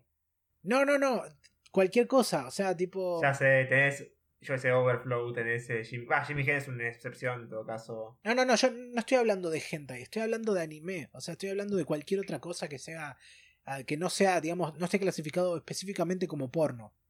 O sea, el único que se me viene a la mente que tiene. que trata con ese. y con buen laburo es eh, Tatami Galaxy. Y porque lo vimos recientemente también. Ah, En pero ese tema, seguro que debe haber otros más, pero de vuelta, es, es, ¿cuándo hablaban de ese tema en Tatami Galaxy? No es el punto que lo hablen, el punto es que lo traten también. A ver, no puedes hablar de justamente una historia universitaria sin hablar de sexo. Y hay un montón de esos momentos. A ver, por algo teníamos a Johnny ahí. Ah, esa parte. Boludo, toda la- pero- to- a ver, boludo, hay tres capítulos dedicados a que el protagonista no sabe con qué mina ir. Ah, eso sí. Pero no sé si justamente. Y aparte, justamente, todo, en realidad todo, resuel- todo resuelve a eso porque toda su historia es encontrar la dama de, de cabello negro y toda esa cosa que no me acuerdo cómo lo Y decía. los doncellas de pelos negros, algo así era. Doncella de pelo, col- eh, sí, sí, algo así. Kurokami, no creo que. No me acuerdo cómo lo decía. Otome, No me, no me acuerdo cómo lo decía. no importa, color negro. Sí, me acuerdo, sí, Tatami Galaxy era como, sí, está, tiene sus problemas de no ir al, de una, pero no, digamos, ya en, en esa situación es como que. No ser, no la ser pongo, no la pongo, pero nada más. No va para Bueno. esa parte. No sé si va algo más al tema de. ¿Qué? Sí, va todo el tema ese respecto a um, las partes más incómodas de lo que tiene que ver con el sexo y toda esta cosa de salir, conocer gente, Ah. todas esas cosas están. No, sí, sí, sí. Yo voy más que nada por aparte ya en el. Digamos, en el hecho. No digo tanto en la previa. No, no, no tan. No es que el punto del hecho. O sea, el, el punto es que no está. No está tratado al nivel de. Uh, te toqué una teta por accidente, me re- recibo una piña que me saca volando. Ah. Eso es lo que quiero decir. Ese grado de sensibilidad. No, Sí, sí, sí. Ya sé. No, yo lo que decía por Tatami Galaxy, pero era. Yo Tatami Galaxy como un todo- ejemplo, no, no necesariamente porque, No. lo, porque lo hace de la Ya misma sé a manera. lo, que, a lo que te referís. Yo lo que voy es que en una serie, en Mushoku Tensei ya va más por el lado de, che, ¿cómo es esto de Garchara? ¿Cómo, ¿Cómo es esto? O sea, y ahí demuestran eso. En caso, en, en cambio, Tatami Galaxy es como, che, ¿le doy o no le doy? ¿O cómo hago para hacer esto? ¿Realmente me quiere? ¿Viste? Y acá es como, creo que más, más torpeza y más difícil de encarar en un anime en sí. A eso voy. Está bien. No sé si me explico. Sí, sí.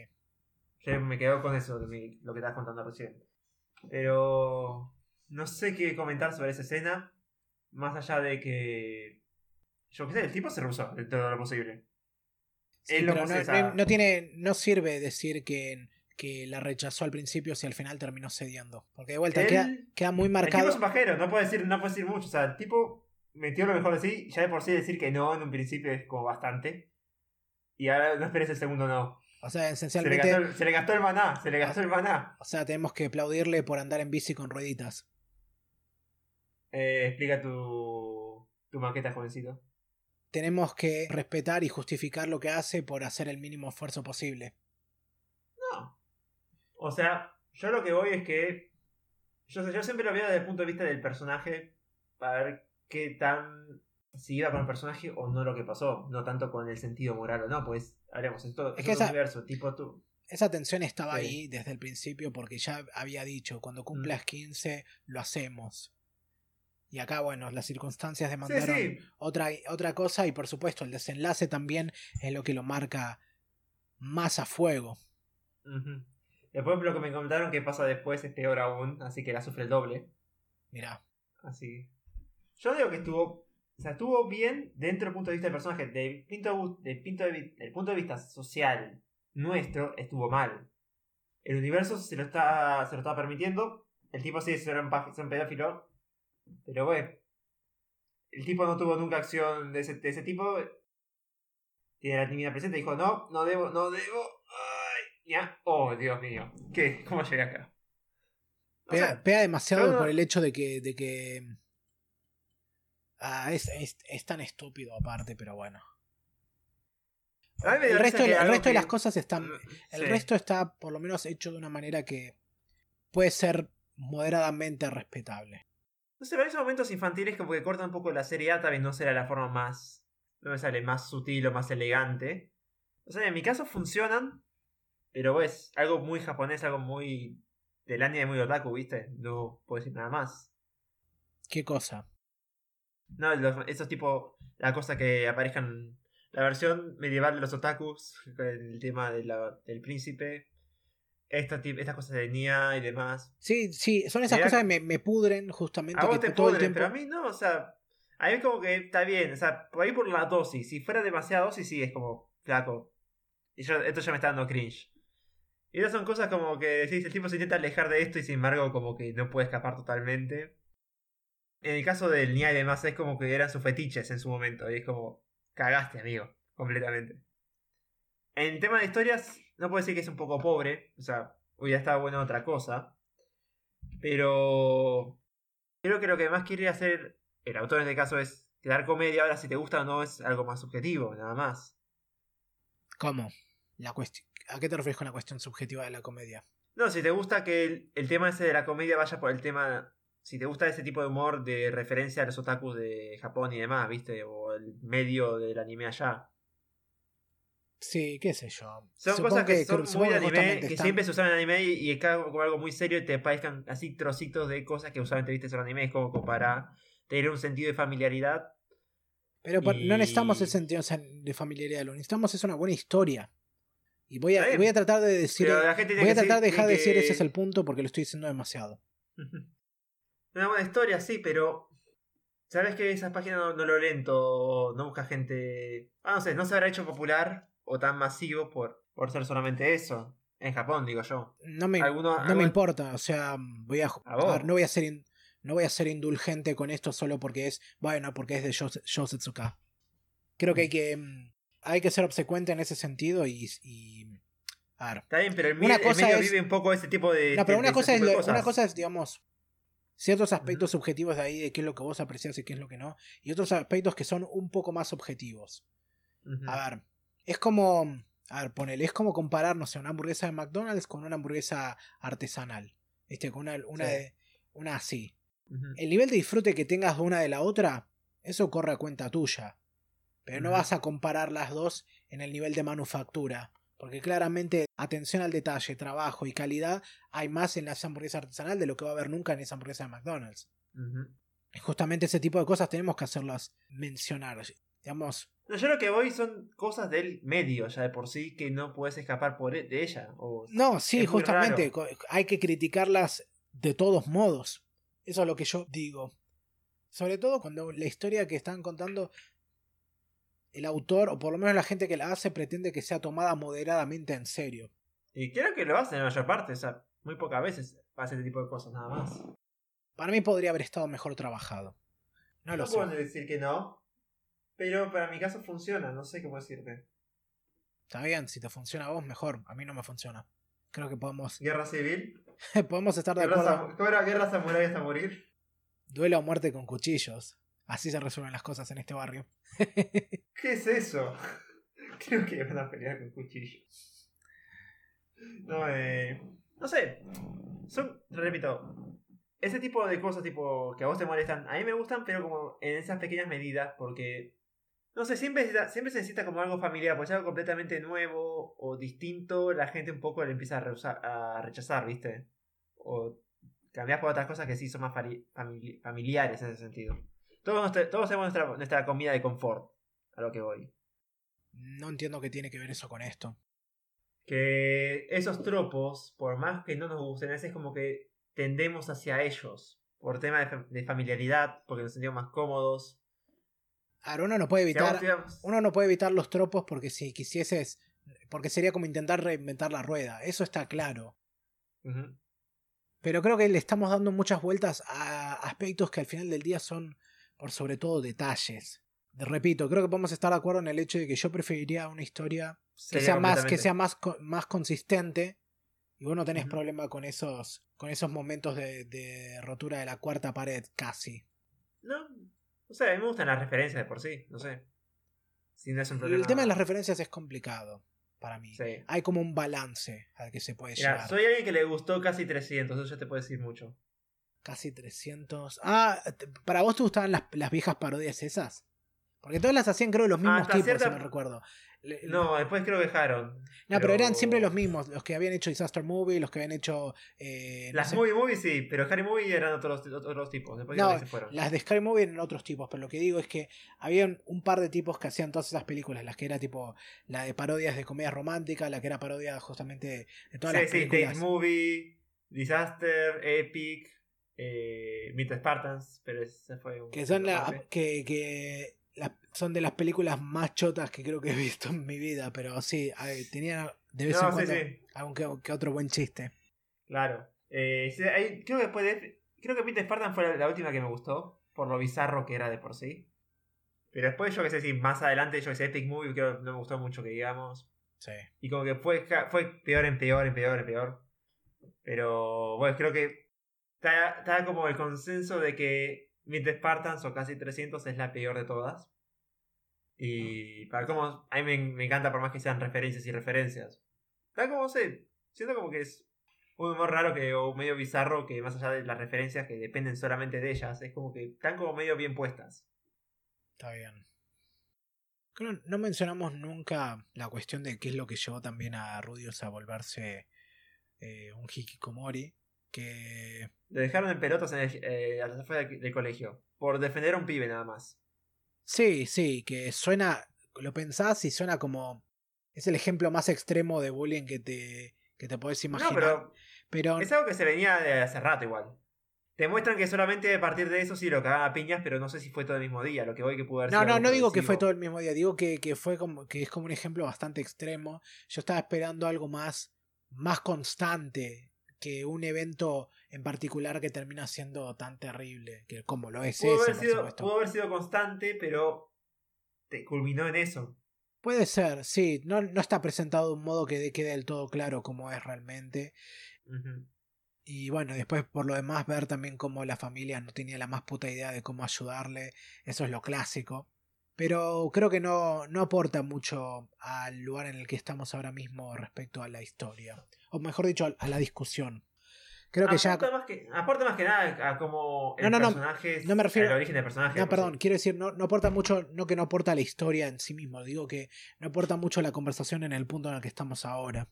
¿Del personaje solete? No, no, no. El punto en el que estamos ahora de, de hasta dónde llegamos. Yo creo que a- así como estamos, ya estamos para ir cerrando la cosa.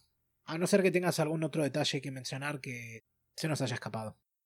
Ah, déjame pensar que haga un repaso de todo. No, más allá de los idiomas, hasta me gustó el detalle que cuando Rudy recién reencarna, no entiende absolutamente nada. El tipo escucha, pero no sabe qué es el idioma. Eso me gustó un buen detalle. Es cierto. Además, son detalles más que nada, ¿viste? Pero de por sí es una historia que a mí, la verdad, me gustó bastante. Es más, eh, estoy viendo si puedo conseguir la light novel por ahí. Pues por. Está la web, está la web novel, que dicen que total no cambia mucho. Pero no se dicen que había problemas con la traducción. No sé, realmente esto me pareció muy interesante e entretenido. Juicios morales aparte. No puedo decir más allá de eso. Y como que me quedó con muchas ganas de seguir viendo más. Es como que. No sé, el viaje me gustó mucho de por sí.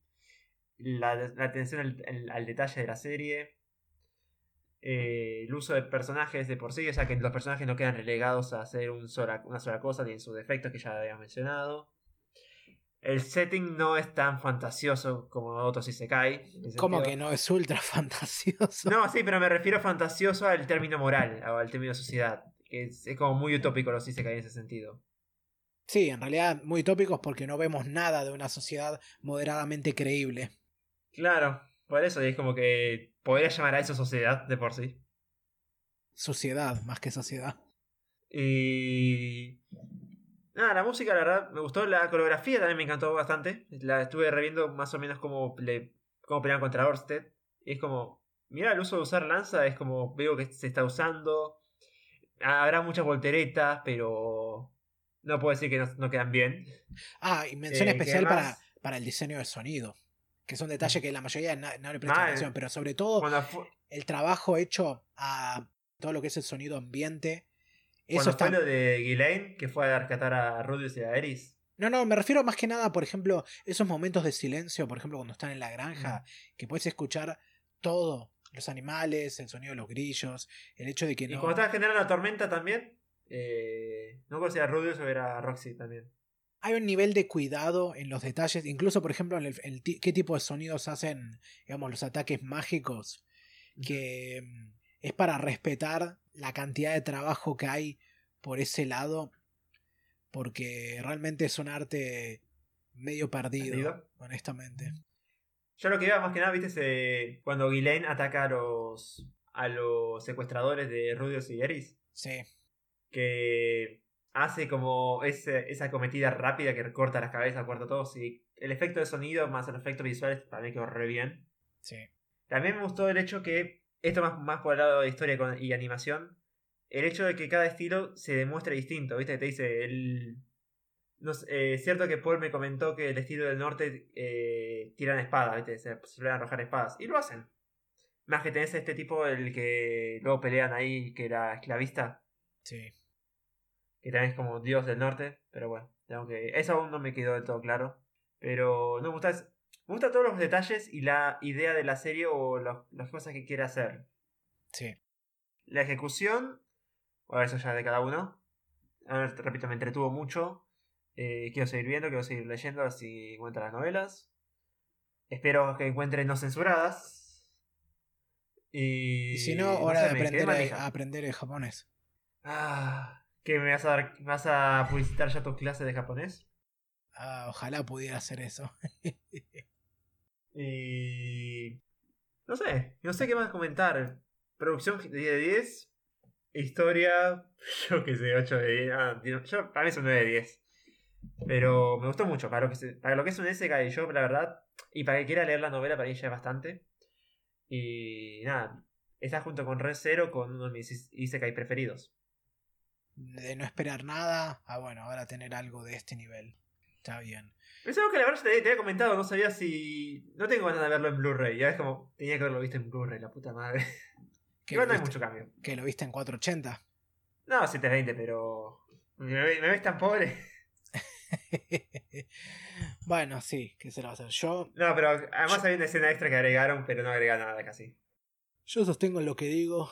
Va, espero que haya quedado ya bien claro qué es lo que opino en general. Encuentro que hay mucho muy bien hecho. Mata al purista, al conservador. No, encuentro que hay mucho muy bien hecho, pero hay otras cosas que Pero hay muchos aspectos también que todavía me terminan. me la terminan anclando en un punto en el que no sé si me gusta o no me gusta o qué tanto la puedo apreciar. Y vienen más que nada porque no es que tengo tanto problema con la, digamos, con lo rancio de la moral y todas esas otras cosas que mencionamos. Pero por momentos no, no sé cómo sentirme respecto a la manera en la que está presentado y sobre todo el hecho de que no, no me gusta nada el personaje, ni tampoco encuentro Encuentro interesante, pero no particularmente entretenido, su viaje y su cambio.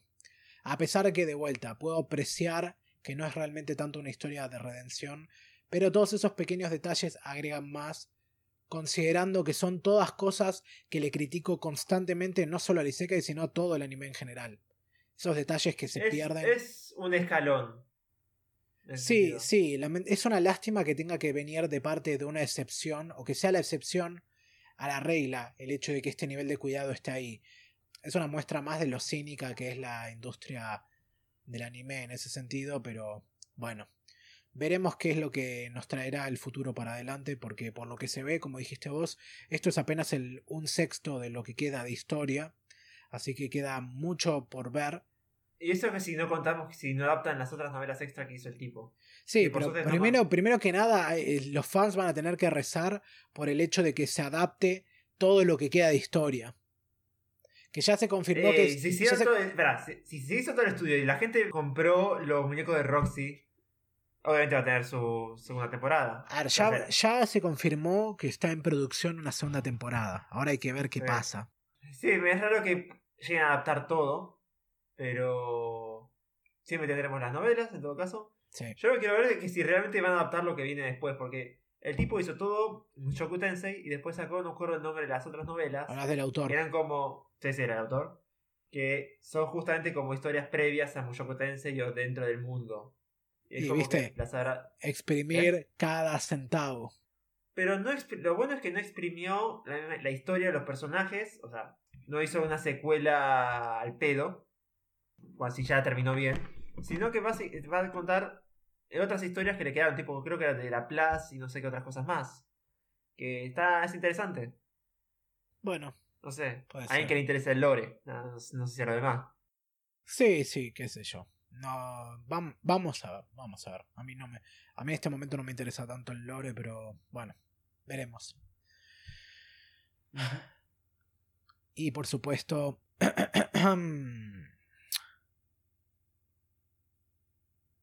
Best Girl. Roxy. A ver, yo lo que dije que soy team amiga de la infancia es porque siempre los, los harem, pues no harem, pero... Sí, ponen harem o de múltiples chicas, yo sé, heroínas. Siempre me gustó más el personaje de amiga de la infancia y siempre pierde. Bueno, pero Roxy técnicamente es como una amiga de la infancia. Igual yo prefiero a Giraine. Acá en esta serie específica. Para, para, para, para, para, para, No estamos hablando de quién, a quién te cogerías. Estamos hablando de Best Girl. Ah. Mm, sí, diría que Roxy. Sí. Más allá de eso, Giraine, me copó bastante. Sí. En más de una manera. y bueno. Yo diría que eso. Burro por eso que me, que me juzguen. Iba a tirar una frase piola, pero traté de pensar una y no se me ocurrió nada. Así que con eso vamos a cerrar. Desde ya, por supuesto, muchas gracias por acompañarme, Juan. La verdad que está bueno tirar un poco como en los viejos tiempos. Fue una interesante discusión. Creo que aprendimos mucho mutuamente. Y bueno, veremos qué es lo que opina el resto del público, porque esta es una serie que da mucho para hablar. Así que. Me preparo para la fundación.